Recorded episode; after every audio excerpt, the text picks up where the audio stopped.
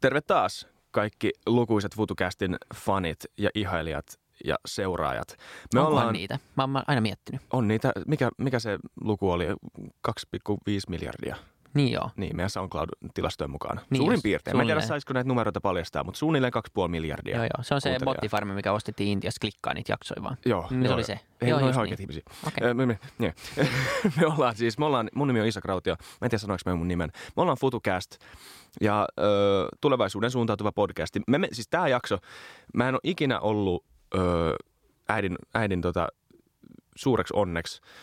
Ö, mä en ole ikinä ollut vankilassa ennen tätä jaksoa. Mutta päästiin siis, mentiin Turun vankilaan moikkaamaan Hannu Lauermaa, joka on tosi pitkä nimi, mikä se, mitä se menikään, Turun psykiatrisen vankisairaalan vastaava ylilääkäri. Just näin. Ja sairasta, mä saatan ekalla oikein. Ja tuota, tässä jaksossa kuulette Iissakia ja sitten Samuelia, meidän tuottajaa ja teknikkoja ja velhoa ja mitä hän nyt kaikkea haluaa ollakaan, niin tota, nyt myös mikin takana. Niin, Samuel, pääsi tekemään jaksoa. Samuel pääsi tekemään jaksoa siitä syystä, että me vielä iltaa ennen vähän heitettiin vitsiä siitä, että nyt joku varmaan vielä unohtaa sen oman ID-kortinsa ajokortissa eikä pääse sisään. No se oli sitten minä. Niin. Ja tota, mä jäin pihalle, mä en vieläkään päässyt siis vankilaan. Ja tota, mutta Isak ja Samuel hoiti homman tyylikkäästi. Ihan super mielenkiintoinen jakso, mä oon kuunnellut sen itse, koska mä en ollut siellä keskustelussa. Ja siis wow, sieltä oppii. Ja mm. siis Taas semmoinen jakso, että vaikka monet tykkää meistä tai monet kuuntelee meitä just sen takia, että me ollaan tulevaisuuteen suuntautuva podcast. Ja on tässä, on tässä myös sitäkin, mm. mutta tämä on, on semmoinen aihe, jota piti avata ö, sen verran, että, se, että tämä on enemmän niin kuin yleismalkaista infoa liittyen just niin kuin ihmismieleen, erilaisiin tämmöisiin persoonallisuushäiriöihin ja niiden, mm. ö, niiden yhteydestä rikollisuuteen ja rikolliseen, rikolliseen käyttäytymiseen. Ja miten vähän me oikeasti sit tiedetään niin. Niin kuin yleisesti niin. ihmisinä. Niin se ihan, mä opin ainakin tosi paljon siitä, kuuntelemaan, kuuntelemaan sitä hommaa, niin mä uskon, että, että jokainen kuuntelee ja vinkatkaa kavereille tästä. Tämä, voi olla niin kuin monelle, vaikkei muuten ehkä kiinnosta tulevaisuus, niin tämä voi olla jaksona myös Joo, jollekin. Niinpä. Ja to... niin kuin aina, Housekeeping, joo, kerro vaan. Pitää kertoa nämä asiat, eli eh, Instagram, Facebook, YouTube, muut kanavat, at Futucast, hashtag Futucast ja tilaukseen ja arvosteluita saa mielellään laittaa tonne podcast-alustoille ja kertokaa kaikkea, mitä opitte, mitä, mikä on väärin, missä, mikä meni mönkään ja, ja tota, kehitetään tästä hyvä juttu ja nostetaan se ihmisten tietoisuuteen. Näitä on sairaan kiva tehdä, toivottavasti kaikki tykkäätte. Just näin. Mutta hei, mennään taas jaksoon.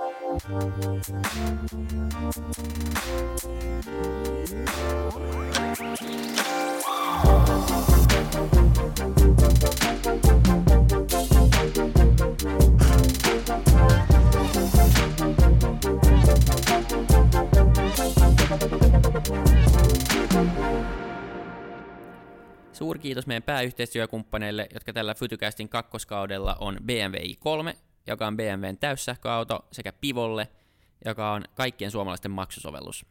Käykää tutustumassa tarkemmin ja kertokaa meille, että oletteko te jo kokeilu. Yeah. Hei kaikki kuuntelijat. Tämä alkaa nyt silleen tota, jännästi, että me ollaan roadtripillä. Me ei olla sillä Kalastaman perustudiossa enää. Ja meillä ei ole Viljamia. Nyt mä katson siihen tuoliin, missä William istuisi, jos hän olisi täällä. Ei päässyt tänne, tai seikkaus ei päässyt mukaan tällä kertaa. Mutta mikä minä olen sanomaan, en päässyt silloin toisellekaan Turun reissulle, kun mentiin arkkipiispaa haastattelemaan. Silloinkin meillä oli apuna Samuel, joka tälläkin, tälläkin kertaa on. Tälläkin kertaa. Ehkä Turussa on jotain negatiivista taikaa, että joku meistä jää aina jostain syystä pois, mutta kuitenkin päästään paikalle ja äänitykset saadaan tehtyä. Niin päästään. Ja tämä on jännässä paikassa. Paikka, missä mä en ikinä olisi ajatellut, että mä pääsin, mutta pitää olla kiitollinen ja myös iloinen siitä, että päästiin näissä merkeissä tänne tapaamaan Hannu Lauerma, ylilääkäriä, Turun psykiatrinen vankisairaala. Tervetuloa Psykiatrisen vankisairaalan Turun yksikkö. Tämähän on valtakunnallinen yksikkö, jolla on, on sitten, sitten osastot Vantaalla ja toinen täällä Turussa. Eli virallinen nimi on Psykiatrisen vankisairaalan Turun yksikkö. Okei, okay, selvä. Ja tämä on, tämä on se, onko tämä se pääsääntöinen psykiatrinen vankisairaala? Tämä on se isompi yksikkö. Täällä Turussa on toimittu vuodesta 1911. Kyseessä on vankien akuuttisairaala. Palvelee koko maata, eli otetaan akuutisti sairaita vankeja vastaan 24-7 periaatteella koska tahansa kun tarve on, ja hoidetaan muutamasta päivästä muutamaan viikkoon tai harvemmin muutamaan kuukauteen.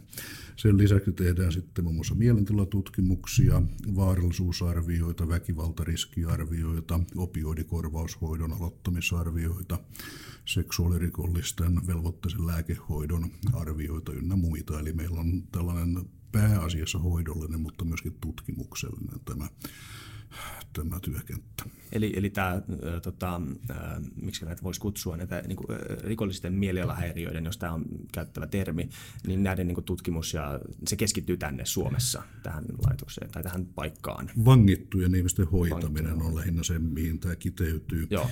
Mielialahäiriöt ei muodosta olennaista sairaalahoidon tarvetta enää näinä päivinä, koska niitä voidaan Joo. lääkitä sitten ja hoitaa vankiloissa.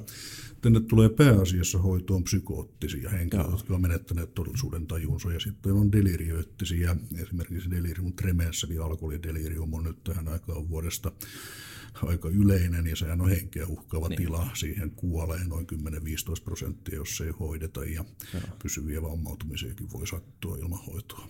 Musta tuntuu, että mä oon käyttänyt väärin jo ainakin kymmentä eri termiä, mikä on varmaan yksi hyvä syy, miksi me tehdään tämä jakso, koska nämä on niin ö, latautuneita aiheita monella tavalla ja niin väärin ymmärrettyjä aiheita varmaan monella tavalla normaalin kansan tota, keskuudessa. Eli on hyvä, että näitä käydään läpi. Tämä on tärkeä huomio, nimittäin tosiaan aika suuri osa väestöstä ei oikein tunnista tätä terminologiaa eikä tiedä tästä hoitoorganisaatiosta oikeastaan mitään.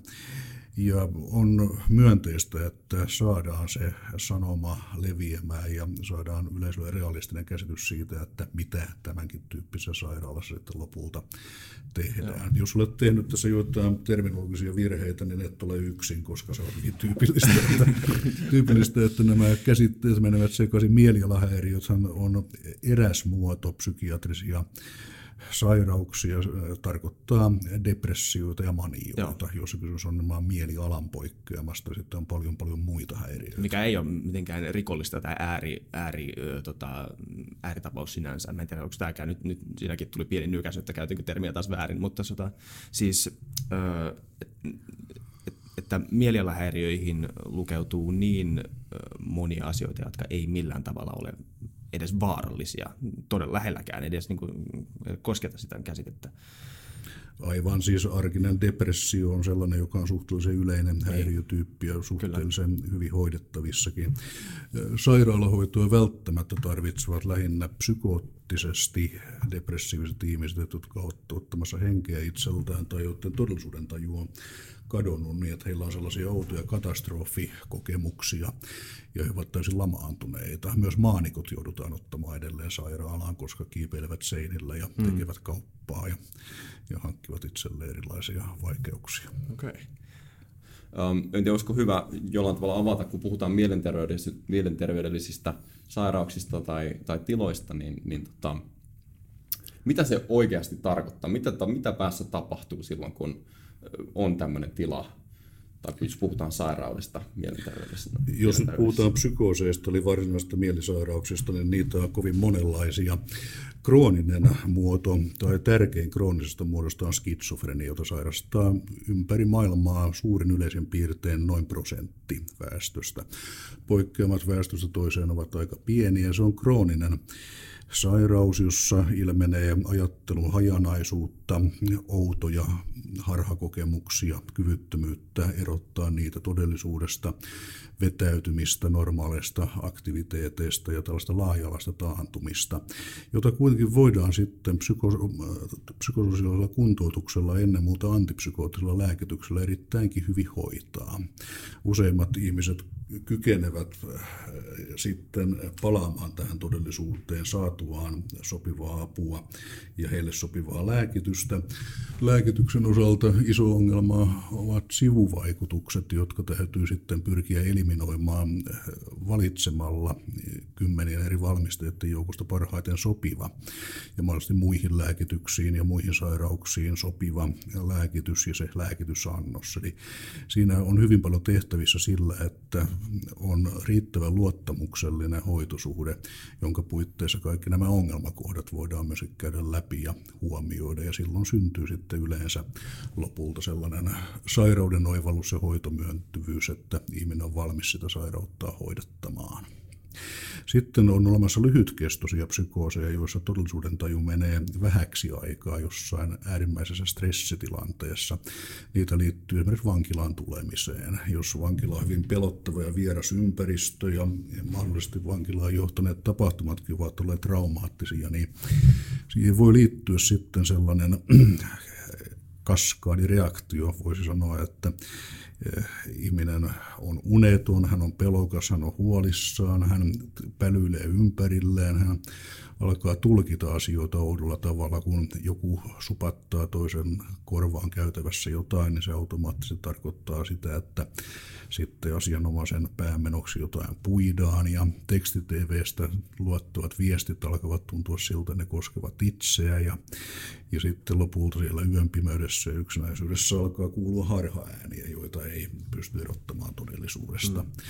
Ja tällainen ihminen on hyvin usein erittäin tuskanen ja, ja äh, kiihtynyt, usein pelokas ja äh, silloin tämmöinen potilas lähetetään tänne psykiatriseen vankisairaalaan hoitoon ja yleensä muutamassa viikossa tämä tila laukeaa, joskus jopa sitten nopeamminkin, mutta se kyllä edellyttää näitä lääketieteellisiä toimenpiteitä ja myöskin sen selvittämistä, että ei ole muuta aivosairautta, joka aikaan saisi tällaisen tilan. Ja on myöskin pyrittävä nämä erottamaan huumepsykooseista. Esimerkiksi amfetamiini saattaa aiheuttaa hyvinkin rajuja psykoottisia tiloja. Kannabis, varsinkin isoina annoksina, altistaa myöskin sille. Ja ja äh, nyt on todellakin käynyt niin, että viimeisen 10-15 vuoden aikana tuollaiset psykoosit, jotka eivät ole huumelähtöisiä, vaan sisäsyntyisiä, ovat valitettavasti lisääntyneet vankilossa kovin paljon selvitämme parhaillaan tutkimuksessa sitä, että mistä tämä näyttäisi lähinnä johtuvan. Että onko kysymys siitä, että mielentilatutkimuksia on vähennetty, jolloin kroonisesti sairaita mm. tai sairastumisalttiita ihmisiä tulee vankiloihin enemmän, vai onko kenties vahvemmin tässä mukana se, että siviilisairaaloiden paikat on ajettu alas viidennekseen, paikkapaikoin kuudennekseen siitä, mitä ne ovat aikanaan olleet 90-luvun alussa. Hmm. Ja tähän liittyen kaikki eivät oikein saa siellä avohoidossa itselleen riittävää tai sopivaa hoitoa. Okei. Okay. Mutta mut ei mitään, mitään ei ole tapahtunut geeniperimässä. Ei, ja kaiken kaikkiaan väestössä psykoosit eivät ole lisääntyneet missään nimessä. Okay. Pikemminkin niiden esiintyvyys on ehkä ollut hiukan laskusuhdanteinen, kun puhutaan nimenomaan näitä sisäsyntyisistä psykooseista, joihin ei luota huumepsykooseja. Mutta vankiloissa tämä määrä on moninkertaistunut, ja tämä on kyllä hyvin kielteinen suunta, koska psykoottisen, nimenomaan kroonisesti psykoottisen ihmisen paikka ei kyllä olisi vankilassa, mm. vaan hän kuuluisi niin. kuntouttavaan hoitoon, tarvittaisiin toki suljettuun kuntouttavaan hoitoon, mutta sellaiseen, jossa sitten vapaudet kasvavat vähin erin, kun, kun ihminen oppii sairauttaan ymmärtämään ja se oireisto saadaan lääkityksellä ja tasaisissa olosuhteissa rauhoittumaan. Ja ö, käsitys mm, skitsofrenikoista, psykoottisista ihmisistä on, on, voi olla hyvin, voisi sanoa, varauksellinen sillä tavalla, mutta eikö, eikö, eikö yksi totuus, minkä voi, minkä voi yleistää ö, tämmöisestä niin kuin, otoksesta on, että ne on, tämmöiset ihmiset on suurimmaksi osaksi enemmän vaaraksi itselleen kuin muille. Kyllä. Kyllä he ovat hyvin usein syrjään vetäytyviä, arkoja, vaatimattomia ihmisiä. Kaiken kaikkiaan on kyllä niin, että elämänkestoisesti skitsofrenia lisää henkirikosriskin 6-10 kertaiseksi verrattuna väestöön yleensä, mutta ne rikokset ovat hyvin omansa kaltaisia. Ensinnäkin niitä tekevät hoitamattomat potilaat. Mm.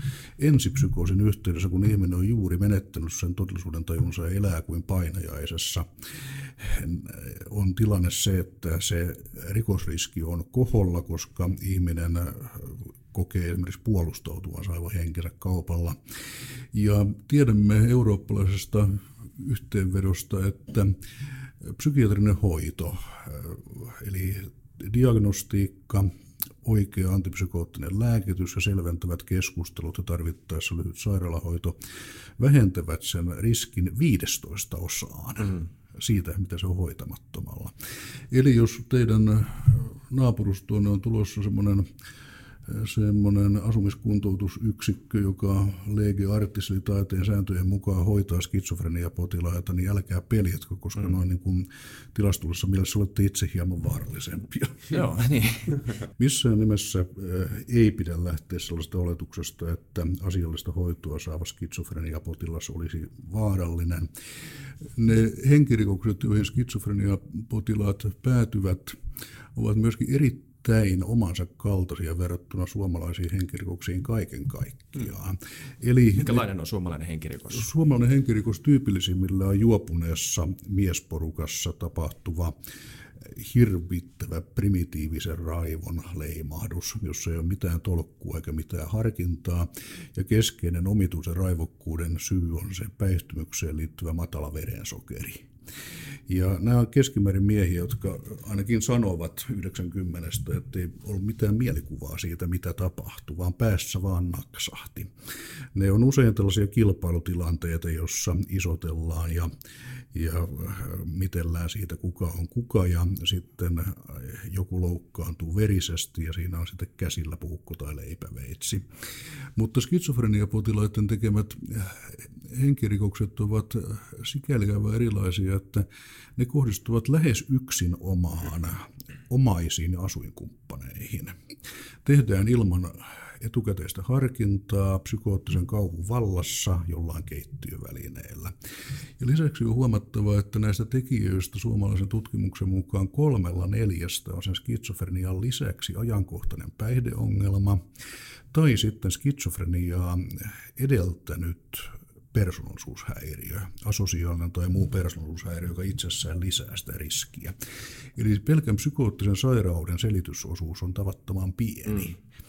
Ja kun siihenkin voidaan hoidolla niin tavattoman suotuisesti vaikuttaa, niin on todella suuri vahinko, että edelleen väestön keskuudessa elää näitä ennakkoluuloja ja sairauden diagnoosiin liittyy tietty rasite, stigma. Mm, niin, niinpä. Voisiko siis sanoa, että tämä tota, että se, se fundamentti, mikä kaiken tämmöisen niin kuin vaarallisen ö, käyttäytymisen takana on, on juuri joku, mm, mitä, mitä termi äsken käyttää, mutta niin kuin asosiaalinen persoonallisuushäiriö tai joku niin kuin yliaggressiivisuus, ja sitten tämä voi laueta semmoisen psykoottisen kohtauksen myötä tai kautta yleensä ihan ilmankin psykoottista äh, kokemusta tai, tai tilannetta ihan vaan liittyen siihen raivokkuuteen, joka mm. ei itsessä ole psykoottista, ja päihtymystilaan. Ja tosiaan on niin, että väestöstä kaksi prosenttia täyttää asosiaalisen eli epäsosiaalisen persoonallisuushäiriön diagnostiset mm. kriteerit, yksi viidestä kymmenestä. Ja yleensä miehiä, eikö näin? Kolme prosenttia miehistä, yksi prosentti naisista Joo. ja koko väestöstä näin ollen kaksi prosenttia. Mm-hmm. Ja tämä on sellainen kehityksellinen häiriö, jonka merkit näkyvät jo nuoruusiellä, jo teini-iässä alle 15 vuoden määritelmästi on häiriökäyttäytymistä. Ja tällainen henkilö on kroonisesti piittaamaton muista muiden hyvinvoinnista. Hän on impulsiivinen, väkivaltaan taipuvainen ja jättää muiden hyvinvoinnin vaalimisen hyvin vähäille. Eli kyseessä on tällainen erityinen ihmisryhmä, joka tekee valtaosan rikoksista. Mm. Siinä missä tämän häiriötyypin esiintyvyys on väestössä se 2 prosenttia, niin vangeista yli puolella on asosiaalinen persoonallisuus. Yllättävämpää tuossa on se, että melkein puolella ei ole. Aivan. Vankilaan joudutaankin. Toisaalta kannattaa muistaa hyvin monenlaista syistä. Niin, meillä on talousrikollisia, toki, meillä on, on huumerikollisia, on monen näköistä rikollisuutta. Eli ehkä voikin sanoa, että väestöllä yleensä tuntuu olevan kovin stereotyyppinen käsitys siitä, minkälaisia rikolliset ovat. Sanotaan, mm. että rikolliset ovat sitä, rikolliset tätä. Tosiasiassa rikollisia on yhtä monenlaisia kuin ihmisiä ylipäätäänkin. Mm. Ja sen takia täällä vankilassa vastaan tulevien joukko, se on hyvin, hyvin heterogeeninen. Joten melkein kaikki sellaiset tokasut tai julistukset siitä, mitä rikolliset ovat, mm. on aika pahasti korkeintaan osatotuus. Kyllä. Tässä kun me tultiin mm, tänne vankilaan sisään, niin juteltiin vähän näiden tota, vanginvartijoiden kanssa tai siis henkilökunnan kanssa ja kysyttiin, että minkälaista täällä on työskennellä. Ja vastasivat vähän niin kuin, että yllättyvät jopa melkein kysymyksestä sille, että tämä on ihan normaali työ. Ihmisten mm. kanssa me ollaan täällä tekemisissä. Ja... Joo. Oli mielenkiintoista kuulla, niin. että ilmeisesti että Vartija sanoi, että, että jos kaikilla laittaisi täällä samanlaiset vaatteet, niin ei välttämättä niin. osaisi yhtään erottaa, että kuka on vanki ja kuka on vartija. Niinpä. Ilman muuta näin siis. Tuolla on hiukan elokuvallinen tai sarjakuvallinen käsitys rikollisista ja heidän ulkomuodostaan. Se ei, ei no, mitenkään kata koko populaatiota millään lailla ja arpia ja tatuointeja on osalla näistä, näistä valvontahenkilökunnan jäsenistä. Niin, niin. Ja niin, ja siis sehän on, sehän on se olisi ihmiselle niin kätevää tai niin, niin ö, hienoa, jos vaan pystyisi kaikille pahoille ihmisille, nyt tätä heittomerkissä pahoille ihmisille laittaa pirunsarvet, että kaikki niin kuin pahat ihmiset kävelisi, niin kuin, hän näkisi heti suoraan päälle päin, että toi on paha ja toi on hyvä se on, to, ihmiset haluaa kategorisoida näin, koska puhutaan niin ääri-ilmiöistä, äärikäyttäytymisestä ja vaarallisesta käyttäytymisestä. Ja mä luulen, että halutaan, Usein, halutaan tietynlaista selkeyttä. Siinä on ihmisellä tietynlainen turvallisuuden tarve ylipäätänsä, mitä halutaan niin. täyttää. Niin. Ja jos voitaisiin osoittaa selkeästi, kuka on paha ja kuka on hyvä, niin ehkä siksi ne monet tarinat vetoaa ihmisiin. Mutta niin. mm-hmm. Mut sun työn kautta varmaan olet huomannut, että se on paljon, niin kuin sanot, heterogeenisempää ja paljon monimutkaisempaa kuin todellisuudessa halutaan uskoa. Kyllä, juuri sen takia, että vankeja on niin kovin, kovin monenlaisia. Mutta toki on sitten sellaisia persoonallisuuden piirteitä ja sellaisia henkilöhistorian piirteitä, jotka vahvasti ennakoivat sitä todennäköisyyttä, millä mm. vankilaan päätyy. Niin, ja tässä on mielenkiintoinen pointti se, että nämä ei kaikki ole persoonallisuushäiriöitä, vaan jotkut näistä, esim. aggressiivisuus, sehän on persoonallisuuspiirre, eikä niinkään kyllä, häiriö. Kyllä. Niin. Tosi se kohtuuton aggressiivisuus, poikkeava aggressiivisuus hyvin usein liittyy joko epäsosiaaliseen persoonallisuuteen tai sitten epävakaaseen mm. persoonallisuuteen, mutta sekään ei ole sääntö. Kaiken kaikkiaan, jos ajatellaan niitä taustatekijöitä, mitkä liittyvät siihen todennäköisyyteen, että vankilaan päätyy, niin äh, erittäin traumaattinen lapsuus, väkivaltakokemukset mm. lapsuudessa, osattomuus, jopa seksuaalisen riiston kohteena oleminen, pitkitetyt traumataustat ovat tyypillisiä. Edelleen sitten äh, tietyt neuropsykiatriset häiriöt, niin kuin ADHD, ylivilkkaus, tarkkaamattomuus, oireyhtymä, äh, lukihäiriöt ja aritmetiikan vaikeudet, ne ovat kaikki sellaisia, jotka assosioituvat siihen, että että vankilaan joutuminen on todennäköisempää ja nämä neuropsykiatriset häiriötyypit erityisesti kasautuvat siihen joukkoon, joka kroonistuu vankiloihin. Mm. Nyt on nimittäin, ajattelen tätä kokonaisperspektiiviä, jota on varmasti hyvä pyrkiä hahmottelemaan, jotta kenttä avautuisi, niin vankilaan tulevien joukko on tavattoman erilainen kuin vankilassa olevien joukko Mm-hmm. Tutkimuksellisesti eh, näemme aivan valtaisen eron siinä, että vankilaan tulijoista tehdyt otokset ovat sellaisia, että joukossa on erittäin paljon hyvän ennusteen tapauksia. Ihmisiä, jotka ottavat onkeensa ja eh, päätyvät sinne vankilaan yhden ainoan kerran elämässään, löytävät uuden suunnan ja pärjäilevät oikein hyvin ja heillä on paljon taitoja ja osaamista ja kykyä uutta omaksua. Nimittäin vankilaan joutuneista suurin yleisin piirtein sille toiselle tuomiolle tulee Suomessa vain noin puolet. Ja sodasta aloitteesta tulee kolmannelle tuomiolle vaan noin pariksen kymmentä.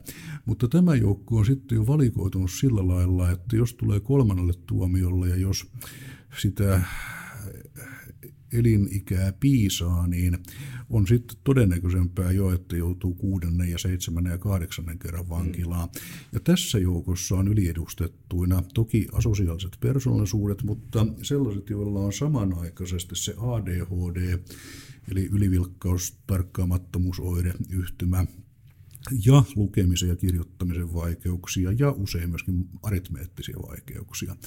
Olin mukana tuossa ohjaamassa hiljattain ilmestystä väitöskirjaa, jossa psykologi Tiina Tuominen näitä asioita oli selvitellyt. Ja nämä yhtälöt ovat kyllä hyvin vahvoja ja, ja väitöskirjan johtopäätöksessä todettiinkin, että tämä pitäisi ottaa huomioon ehkä nykyistäkin voimakkaan vankilaopetuksessa ja kuntoutuksessa, että tämä diagnostiikka olisi valmista ja hyvin tehtyä ja sen mukaisesti mukautettua työtä tai opiskelua olisi tarjolla.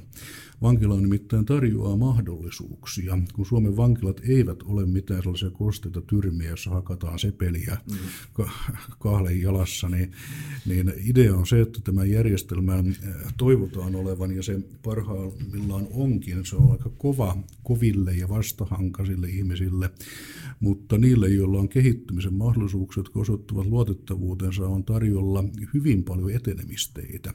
Avovankilaan pääseminen, opiskelu, työnteko, jopa päivittäinen työskentely sitten vankilan ulkopuolisessa työpaikassa.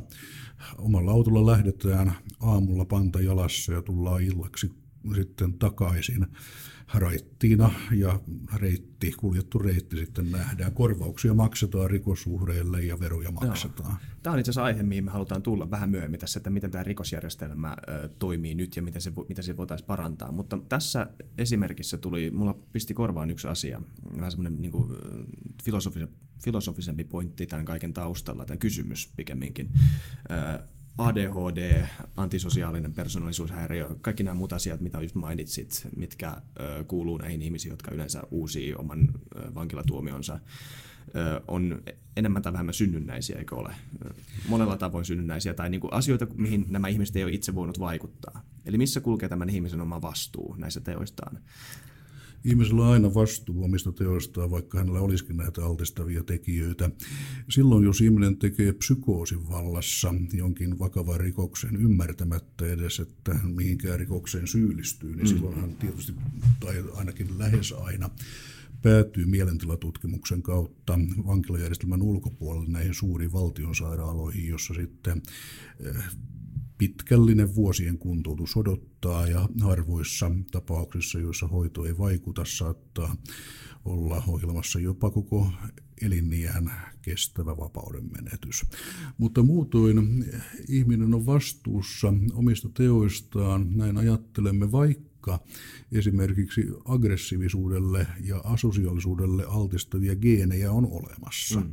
Nykykäsityksen mukaan on niin, että kaikesta asosiaalista käyttäytymistä, pidäkkeettömästä, muista piittaamattomasta väkivaltaisesta käyttäytymisestä noin puolet määräytyy geneettisesti ja se toinen puoli määräytyy kasvuympäristön mukaan. Mutta meillä on tapana täällä sanoa ja ajatella, että joillain se on vaikeampaa se elämän rakentaminen ja hallitseminen, mutta jokainen on vastuussa teoistaan. Joo. Me emme voi lähteä siitä ajatuksesta, että vastuu siirtyisi jonnekin ulkopuolelle, koska on niin huono geneettinen tausta. Niin. Jokainen yksittäinen tietty biologinen muuttuja, joita löytyy näissä tutkimuksissa, myöskin kokonaisuutena selittää tavattoman pienen määrän rikollisuudesta. Joo. Pieni väkivaltarikosriskin kasvu liittyy esimerkiksi siihen, että miehellä on ylimääräinen Y-kromosomi, ylimääräinen mieskromosomi.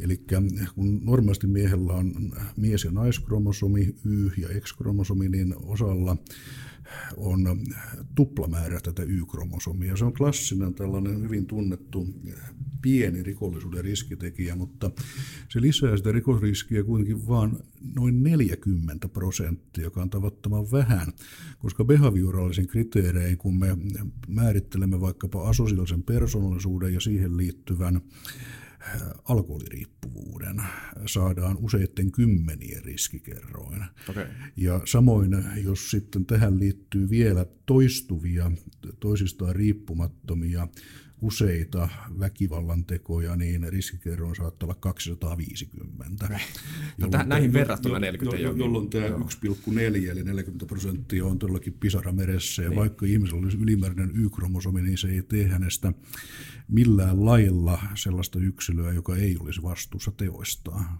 Niinpä, okei. Okay. Jos mä, mä uudelleen muotoilen tämän, tämä oli hyvä vastaus, mä uudelleen muotoilen tämän tietyllä tavalla, mä yritän selittää nämä kaksi premissiä mahdollisimman tarkasti. Eli tota, esimerkki. Tämä on asia, minkä mä kuulin jossain, mä en enää muista. Anteeksi, lähde, nyt unohtuu lähde. USAn armeija ei hyväksy tota, ihmisiä omaan järjestelmäänsä, jolla on AO, joka on alle 80 jotain, sanotaanko näin, 80 jotain. Ja se on sen takia, että on, on arvioitu, että nämä ihmiset ei pysty tekemään mitään positiivista tai hyödyllistä tässä meidän organisaatio, tai heidän organisaatiossa. Ja ö, voi ö, nähdä, enemmän tai vähemmän voi nähdä, että tämä USA-armeija on niin kuin mikrokosmi yhteiskunnasta, että voidaan ekstra, ekstrapoloida sen verran, että nähdään, että, että jos hänellä ei ole mitään hyödyllistä tekemistä armeijassa, niin onko hänellä mitään hyödyllistä paikkaa yhteiskunnassakaan ylipäätään. Ja tämä kuulostaa ihan järkevältä tähän asti, ainakin niin kuulostaa suht järkevältä. Ja sitten muistetaan, että, että noin 10 prosenttia väestöstä kuuluu tähän ryhmään, jolla on ää, joka on alle 23. Niin voiko tämän saman, jos niin vetää tämän saman ajatuslogiikan tai tämän saman niin, logiikan tähän kysymykseen, että onko, onko monilla ihmisillä vain synnynnäisesti tähän yhteiskuntaan, modernin yhteiskuntaan, jossa on vähemmän kanavia.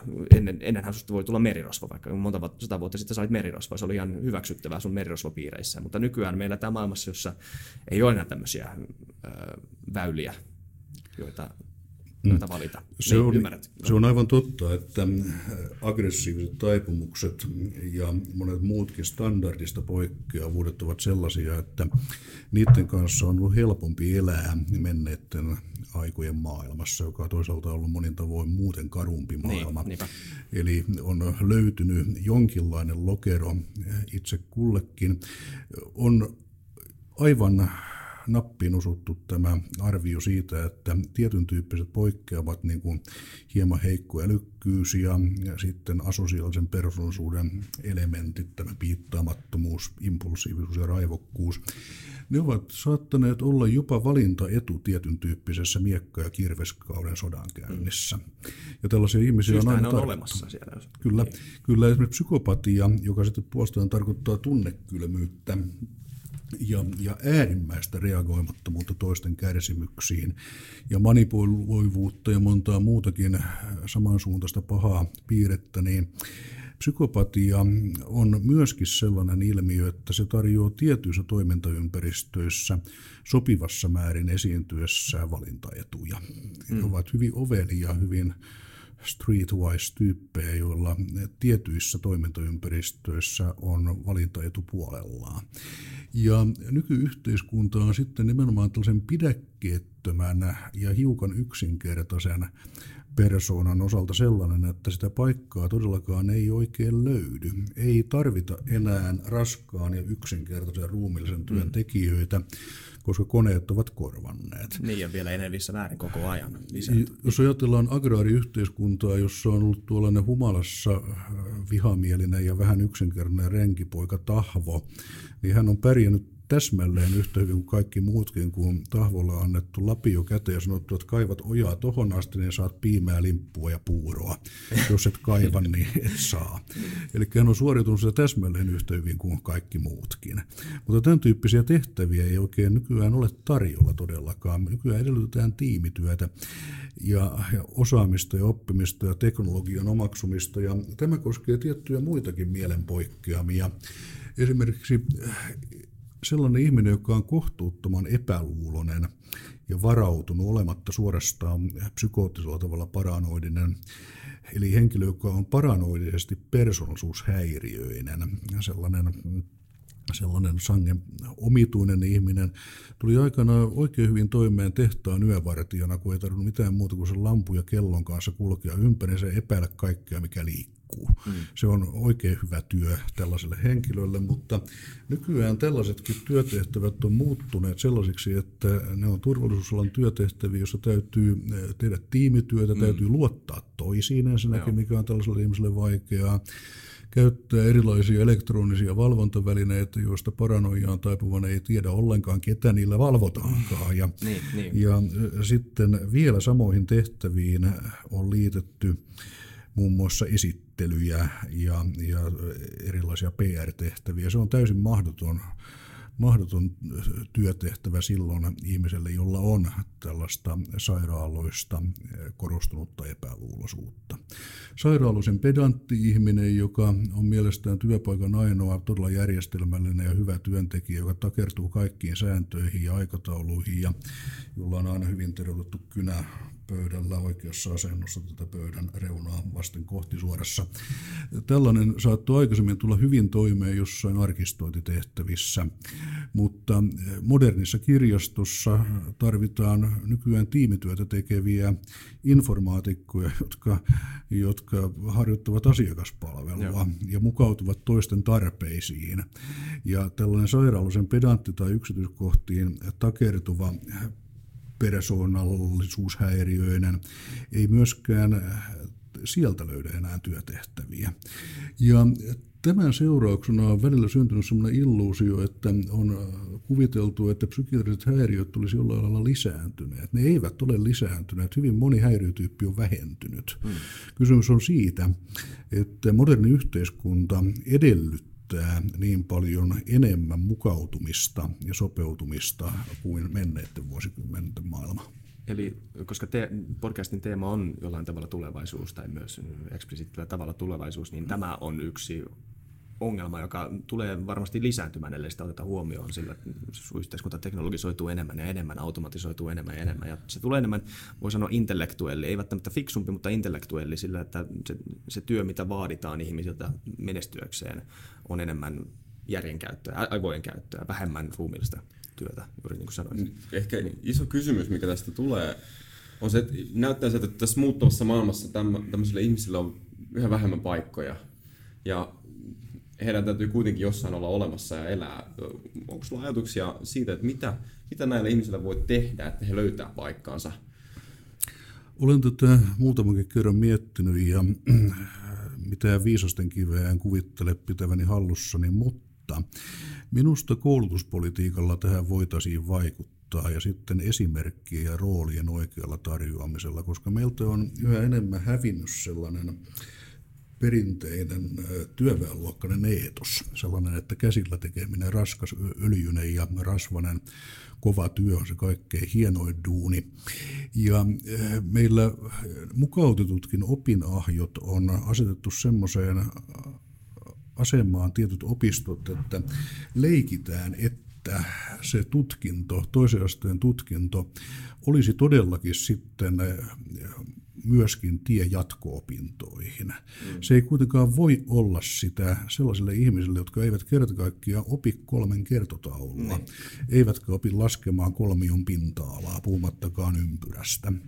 Mutta esimerkiksi tietyissä töissä, niin kuin tietyn tyyppisissä maalausurakoissa, huolelliselle ja innokkaalle kaverille löytyisi näitä pensselitöitä vaikka kuinka paljon, ja mestari voi kyllä laskea sen kolmion pinta-alan ja, sen, ja muut tällaiset, tällaiset jutut, joiden perusteella lasketaan montako pänikkää, laitetaan sinne pakuun niitä niitä maaleja aamulla. Eli pitäisi olla enemmän tarjolla sellaista kunnioitettua suorittavaa työtä, jota kuitenkin koko ajan tarvitaan. Meillä on myös korjausrakentamisessa ihan hirmuisia urakkoja edessä. Ja sinne voitaisiin työllistää sellaisiakin ihmisiä, joilla ei ole näitä tällaisia kaikkia itsenäisen ammattimiehen tarvitsemia kognitiivisia toimintoja hallussaan. Mm. He voisivat toimia ohjattuna. Olen nähnyt tämmöisiä, tiedän pari pikkufirmaa, jossa on tämän tyyppisiä kavereita töissä ja ystävällinen ja fiksuotten mestari ja hienoa jälkeä tulee. Joo. Nyt miettii, jos on isompia urakoitsijoita ja nyt varsinkin tämmöisiin mielenterveydellisiin tiloihin kuuluu tiettyjä stigmoja, niin voisin kuvitella, että, että näiden stigmojen myötä on monet urakoitsijat ei välttämättä halua näitä yksilöitä töihin, jos käy ilmi, että, että on haasteita tällä, tällä saralla. Näin, tosiaan kyllä tästä pitäisi keskustella minusta enemmän ja pohtia sitä, että mitkä ovat tiettyjen työtehtävien välttämättömät reunaehdot ja mitkä eivät ole. Mm. Nämä kuvaamani tapaukset, jossa sitten kognitiivisesta, neurokognitiivisesta häiriöstä kärsivät kärsivät nuoret miehet ovat reippaissa töissä ja tyytyväisiä, niin ne ovat olleet tällaisia äh, pienfirmoja, jossa ehkä tuttavan kauppa on edetty ja todettu, että tässä on muita parempi työmies ja ulottuvainen, kun pituuttakin on 20 ja yliväärinen mm. kromosomi. Niin. tota, öö, niin, ja mehän viime kaudella, siis ensimmäisellä FutuCastin kaudella puhuttiin paljon robotisaatiosta ja näistä, että niinku tämmöinen manuaalinen työ on katoamassa ja katoaa vielä eksponentiaalista vauhtia, mutta musta tuntuu, mä en sano, mä en väitä, että tätä ei tule tapahtumaan, mutta jonkunlainen toivo on tämän mun lyhyen 25 vuoden ikävuoden aikana syntynyt tämmöinen teoria, että mitä enemmän yhteiskunta modernisoituu ja teknologi- teknologisoituu, niin sitä sitä enemmän alkaa ihminen kaipaamaan tämmöistä luonnonläheisyyttä. Nythän katsotaan, kuinka pitkälle ollaan päästy teknologiassa. Luomu, luomutuotteet ja käsin tehdyt tuotteet on suuremmassa arvossa kuin moneen, moneen vuoteen. Että jonkunlainen tämmöinen kaipuu on, ja se herättää toivoa, ainakin tällä saralla just, että, että tämmöinen manuaalinen työ tulisi takaisin ja palaisi takaisin. Ja siis ei, ei vain tämmöiselle ihmiselle, vaan normaaleille ihmiselle. On ihan tervettä välillä ottaa lapio käteen ja kaivaa kuoppa vaan sen takia, että saa sen kuopan kaivettua. Suomalaisten mieltymys mökillä tehtäviä hommia varmaan kertoo tästä aika paljon. Niinpä. Eli missä se mahdollisuus on äh, tehdä jotain muuta kuin sitä hyvin äh, rasittavaa aivopainotteista toimistotyötä, mm. niin siihen tartutaan oikein mielellään. Joo. Vielä mä lupasin tässä kuuntelijoille ja myös itsellekin meille, että kysyn tästä rangaistusjärjestelmästä. Se on kysymys, mikä mä haluaisin, mihin mä haluaisin niin vastauksen. Suomen tota, rikos... miksi tätä nyt... Rikosseuraamusjärjestelmä. Rikosseuraamusjärjestelmä, kiitos. Sen nykytila ja miten sitä voisi parantaa? Tämä rikosseuraamusjärjestelmä toimii varsin hyvin. Mikään järjestelmä ei ole aukoton, mutta erityisesti kun otetaan huomioon se, että meillä tämä järjestelmän rahoitus per yksi vanki on noin puoletta, jopa kolmannes siitä, mitä muissa Pohjoismaissa, niin paljon lisää olisi tehtävissä nimenomaan sen osalta, että voitaisiin yksilöllisesti enemmän panostaa siihen, että pitemmille tuomiolle tulevat pääsevät heille sopivaan koulutukseen ja äh, työharjoitteluun ajatteluun. Sehän on kaiken avain, jos ajatellaan sitä sosiaalistumista eteenpäin. Siihen kuuluu hyvä terveydenhuolto, siihen kuuluu se, että voidaan hoitaa näitä perussairauksia, jotka tekevät ihmistä puolikuntoisen. Niitä on nimittäin vangella tavattoman paljon. Ei suinkaan pelkästään ylimäärää näitä psykiatrisia häiriöitä, vaan erittäin paljon tuki- ja liikuntaelimistön vammoja, oireita, sairauksia, astmaa, sydänsairauksia, ihosairauksia ynnä muuta. Ja ne voivat sen kuntoutumisen varsin tehokkaasti estää, jos niitä ei kunnolla hoideta. Eli äh, panostaminen vankiterveydenhuoltoon on sellainen asia, joka todennäköisesti maksaa itsensä jopa moninkertaisesti takaisin parhaimmillaan. Jos edes pienestä osasta kuntoutuu veronmaksajia, niin se on valtava potti, koska syrjäytyvä nuori mies maksaa yhteiskunnalle elämänsä aikana tiettävästi noin miljoona euroa. Oho. Se on paljon. Se on paljon. Jos jää työpanos antamatta ja henkilö on sitten rikosseuraamusjärjestelmän ja terveydenhuoltojärjestelmän suurkuluttaja ja hänellä on lukuisia vaativia, hoitoa, vaativia hoitoa edellyttäviä sairauksia, niin siitä kertyy todellakin isoja menetyksiä. Niin ja monella tavalla menetetty elämä myös tälle ihmiselle. Ehdottomasti ja hänen läheisilleen. Niin monennäköistä rasitetta, rikosuhreille koituvat haitat, Joo. oikeudenkäyntikulut, kaikki tämä muodostaa sen loputtoman hävityksen suo. Kyllä. Viimeinen kysymys. Tämä on sellainen kysymys, mikä me tullaan kysymään kaikilta vierailta.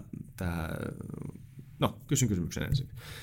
Mikä on, minkälainen yksi unelma Suomen tulevaisuudelle, joka sulla on, tai yksi toive, tai yksi parannus, jonka voisit tänään tai huomenna implementoida. Unelma on hyvä sana, mennään sillä. Unelma on hyvä sana, joo. Toimiva, leimaamaton, varhainen puuttuminen sellaisten lapsiperheiden tilanteeseen, jossa kasvaa traumatisoituvia lapsia ja lapsia, joita odottaa sosiaalinen ura. Hyvä. Kiitos paljon. Kiitoksia. Selvä.